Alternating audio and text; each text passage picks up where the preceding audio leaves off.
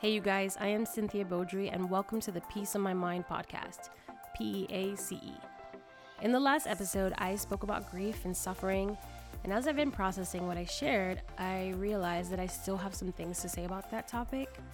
Like I mentioned, this has been a long time struggle and theme for me, and God has been so faithful to walk me through this process of what it would look like to have my pain be productive and what it would look like to have fellowship and intimacy with Him in and through suffering. So I feel like I still have some more to say about it. Last episode, I read from one of my favorite stories, and it was an illustration of how we could thank God in the midst of suffering. For Corrie ten Boom, it was fleas in a concentration camp. And even though there was like no way she could ever imagine to see God's goodness in and through fleas, it turns out that God was using those fleas to keep their barracks as a safe place and then this would allow Corrie and the other women to read the word and have worship services boldly and freely. So if you haven't listened to the last episode, go back to it so you can hear the full story. It's such a good story. I also used suffering and grief interchangeably in the last episode. And they can be both experienced at the same time in certain situations, but there actually is a distinction between the two. So here's what I want to do. For this episode, I want to talk about the differences between suffering and grief. I feel like that's an important thing to talk about. I also want to give you examples from my own life. And also, I want to give you practical tips as to how you can best love someone who's grieving. And we did talk a little bit about that last time with the weep, who the, with those who weep exhortation, but we can flesh that out a little bit more today. As always, I just want to encourage you, and I am just so glad that you're here. I guess I would define grief mostly as a real or even perceived loss of love item or person. And as I mentioned before, it doesn't have to be an actual death of a person, but it could be a death of a career or a dream or position, a season of life.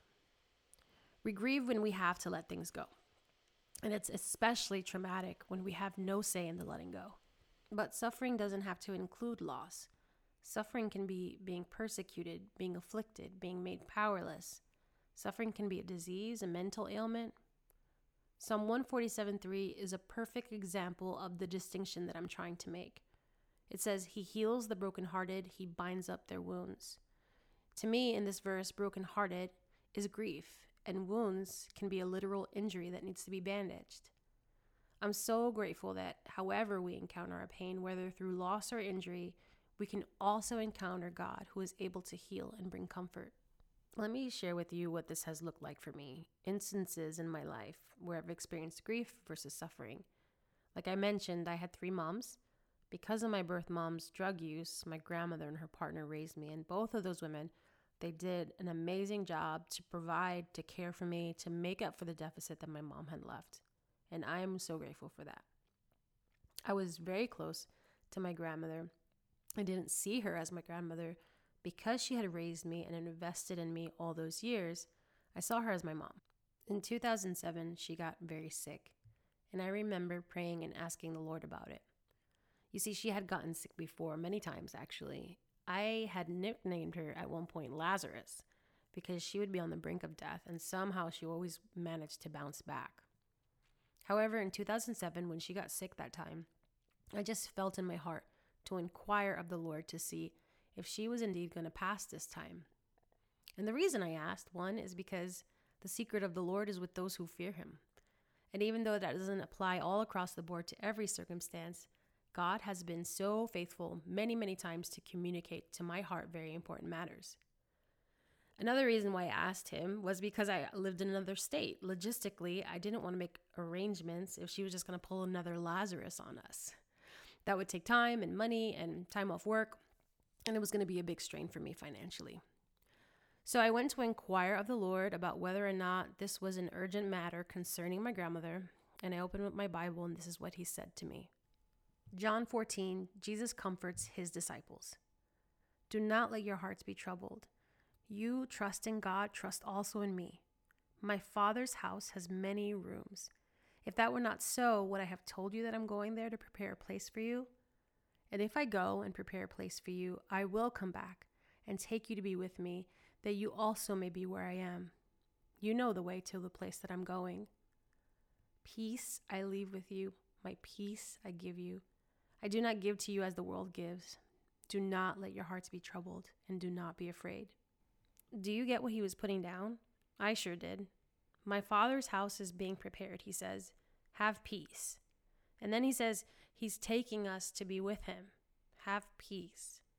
Here is a passage about heaven, and Jesus is speaking comfort to his disciples about the life hereafter. He couldn't have answered my inquiry more clearly. So I hopped on a plane, and 24 hours later, she died next to me. Let me just stop right here for one moment and just say something that's on my heart. Because, you know, as I'm talking um, and recalling my experiences, I just begin to be reminded again, afresh, of the undeniable evidence that Jesus is the one true living God, that he is alive, that he's active, that he is intimate, that he draws near to us when we draw near to him, that his loving kindness leads us into repentance. And I see so many Christians fall away. Somewhere along the line, they let doubt just take root in their heart. They stop gathering regularly with like minded believers. They stop spending one on one time with him. You know, Job says something like this. He says, the, When I was in my prime, the friendship of God was upon my tent. Another translation says, The friendship of God was felt in my home. And was is the word that I want to highlight because some of you, the friendship of God was in your home, but it's not today. It's not now.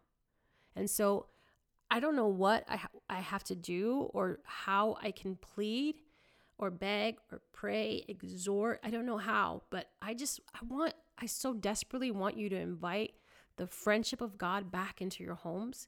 I, I want you to invite the friendship of God back into your hearts because, in my experience, there is nothing greater and sweeter than being friends with Him. Okay, and rant. You guys, it's just that I'm I'm awestruck. I mean, because you did you hear my story? I go to God and I say, God, is my grandmother gonna die this time? We've had so many close calls, and I need to be prepared and I need to prepare both logistically and emotionally. And then he answers me and he says, Cynthia, take comfort, have peace. I am bringing her to my father's house where I've prepared for her. And because he spoke that to me, I was able to take practical steps to be by her side right before she died. How very kind of God.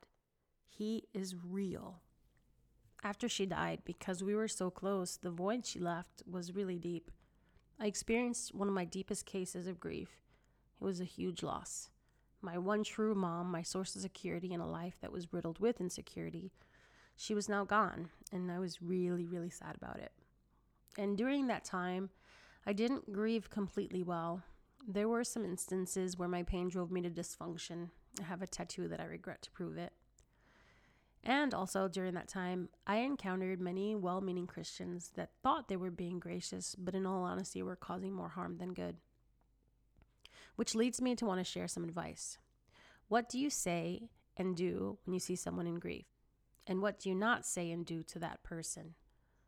Because as the church, we are the first responders to people in pain, and we should administer his comfort in excellence. We should embody empathy in the best possible way. So, here are some of the best and worst things to say to someone who is grieving. This is from grief.com. So, I want to run down the list of things you don't say, and then I'll go over the list of things you should say.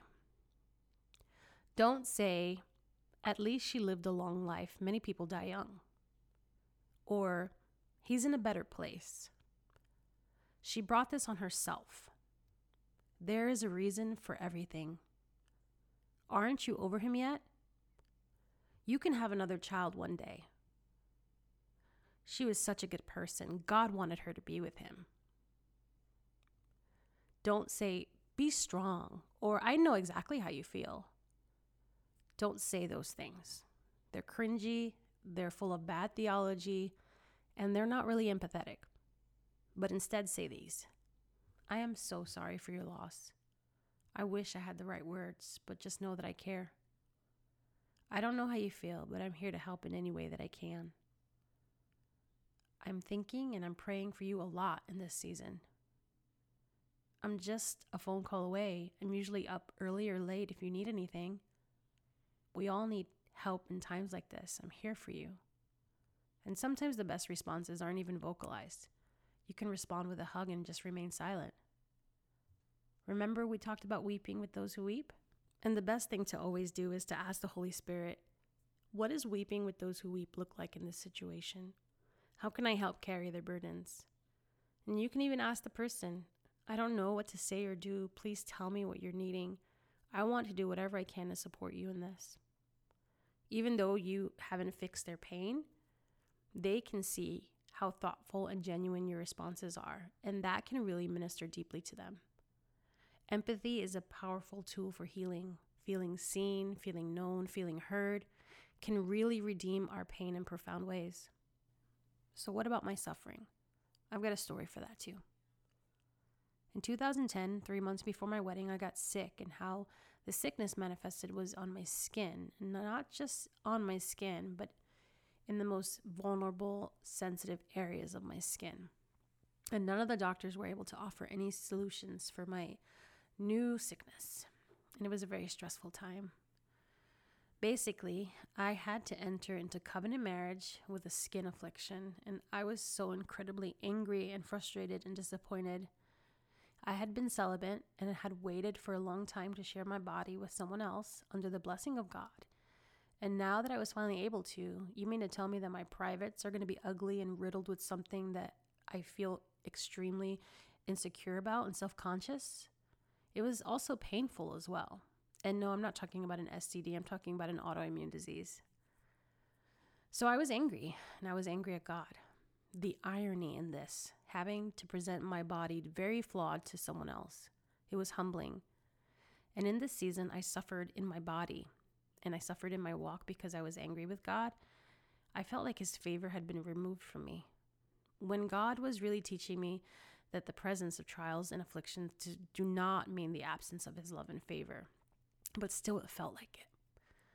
God needed to sift my heart, and He needed to remove any conditional love that I had towards Him. Would I love and serve a God who I felt was responsible for my body to be diseased? It was hard. I suffered.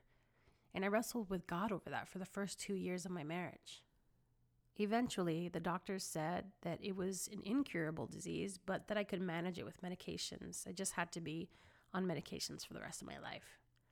So, after praying for two years for healing, I got my relief through Western medicine. I still have the condition, but it's controlled, and I'm very grateful because it's pretty miserable. But in my suffering, God was doing something.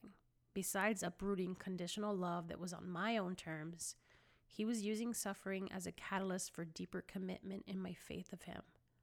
There was a sanctifying work that was occurring within me. There was a self esteem work that was occurring within me. You see, Brian was not at all phased by my skin. He didn't like that I was in pain, but I was more than a body to him. I was soul and spirit with flesh on. The outward man perishes day by day, but the inner man is being strengthened and renewed and sanctified. This is what's noble about suffering. And then he says to us to not lose heart that even though we're wasting away, our light and momentary troubles, they achieve for us an eternal glory that far outweighs any suffering that we can endure here on earth. When things start to go awry, this is when our true view of God is revealed.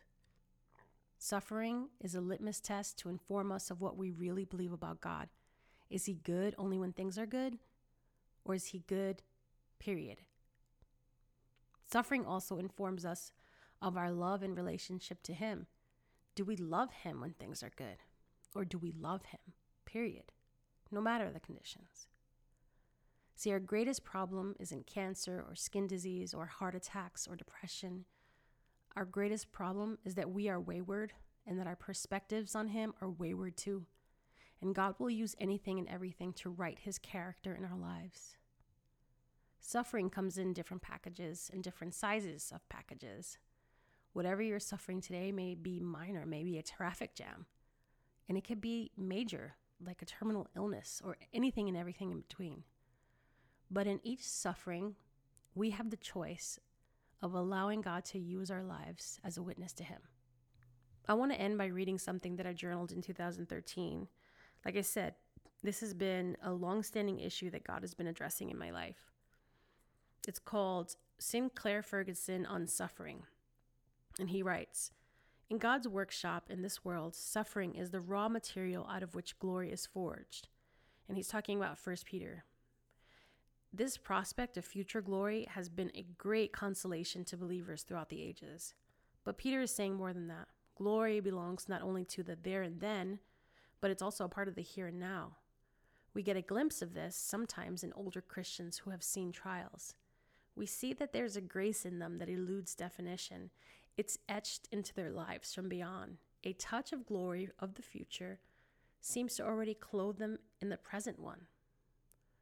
Peter's bottom line is this don't be surprised by suffering. Jesus was crucified by this world. To be Christian means to be identified with him. Paul also said that he bore in his body the marks of Jesus. So perhaps we should ask Are you a marked woman? Are you a marked man? Thank you for letting me share a piece of my mind with you on suffering, P E A C E. I hope that you are encouraged. I'm praying for you. If you are a marked man or you are a marked woman, let me know. I want to celebrate our scars of suffering together. God bless you and talk to you soon.